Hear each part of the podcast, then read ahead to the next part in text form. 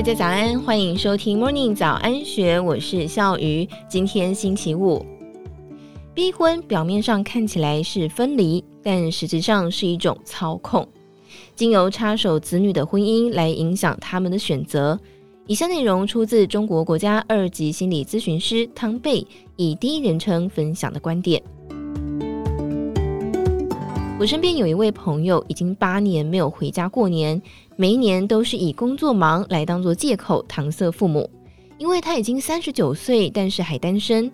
他不是不想回家过年，而是害怕回去，害怕家族成员集体对他逼婚。我没有被逼婚的经验，一开始不太同意这种不回家的选择，无法理解到底那是股多可怕的力量，能够让人放弃一年只有一次的团圆时刻。后来身边的朋友陆陆续续进入三十岁。几乎无一例外的被父母逼婚。每一次和这些朋友们见面，他们都会跟我倾诉被逼婚的痛苦。我听到各种各样匪夷所思的故事，让我认真思考逼婚这个议题。在中国，有很多城市的公园里都有相亲角，父母会把自己儿女的个人资料还有照片做成小册子、海报等等的形式，在相亲角分享。遇到觉得不错的，会留下联系方式，然后安排双方的儿女约时间见面。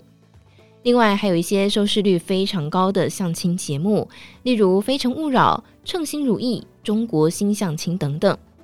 可是，带着父母亲相亲的节目，总让我看得头皮发麻，感觉更像是父母在相亲，往往是子女看中的对象，父母看不上，而父母中意的人选，子女没感觉。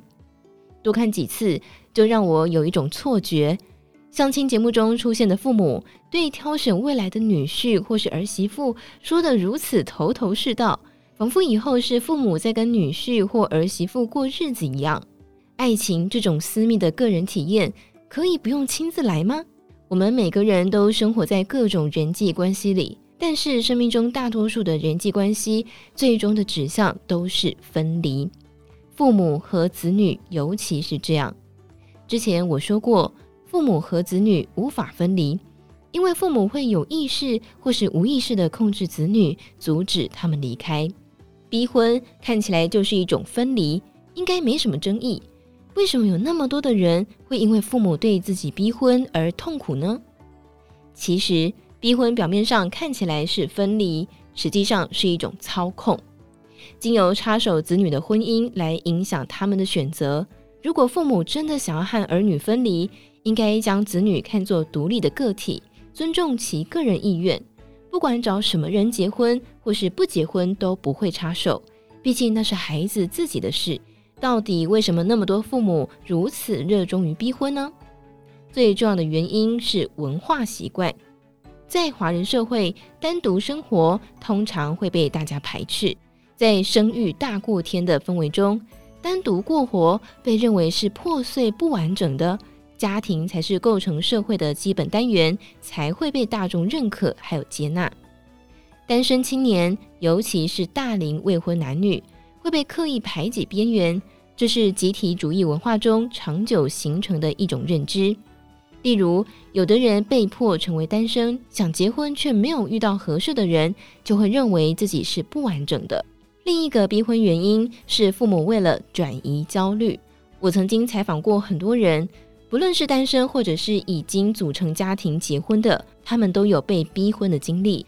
其中有个共同的特点，就是父母对于他们不结婚这件事非常焦虑。为了转移这种焦虑，就会逼婚。很多受访者表示，除了父母，包括兄弟姐妹、七大姑八大姨都会轮番上阵逼婚，搞得自己像是得了恐婚症一样。仔细想想，父母焦虑的背后是什么呢？无非是自私，因为你不结婚，让父母在别人面前没面子；因为你不结婚，为人父母的任务就没有完成。为了不让自己焦虑，所以爸妈就催小孩相亲结婚来满足心理需求。尽管父母亲的出发点是为了子女好，但本质依旧是满足自己的私心。除了这些，还有一个极其隐蔽的原因。只要结婚就可以掩盖不完美。封建社会有一个习俗叫做冲喜，例如在张爱玲的小说《金锁记》当中，女主角曹七巧嫁给江家二少爷，二少爷是个残疾人，性功能有障碍，无法像正常人一样娶妻生子，所以江家父母就让曹七巧嫁给二少爷冲喜。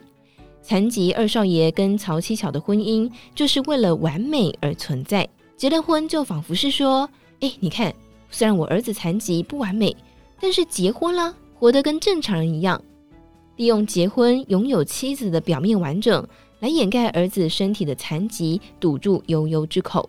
到了现代，这样的故事虽然少了很多，但是核心还是一样：只要结婚就被当作是正常人对待。这就解释了为什么离婚人士还有大龄单身青年不愿意回家过年，因为怕别人议论，怕别人把自己当作异类看待。我甚至听过有人说，如果一个人三四十岁还不结婚，那么他肯定有问题。如果不是身体有问题，就是人品有问题。仿佛婚姻是一剂能够抚平沟壑的良药，不管什么问题，只要结婚就可以假装正常。以上内容出自幸福文化出版的《谢谢我自己，不完美也很美》。更多精彩内容，欢迎参考资讯栏。如果任何想法，也欢迎你留言告诉我们。祝福你有美好的一天，还有美好的新年。我们下次见，拜拜。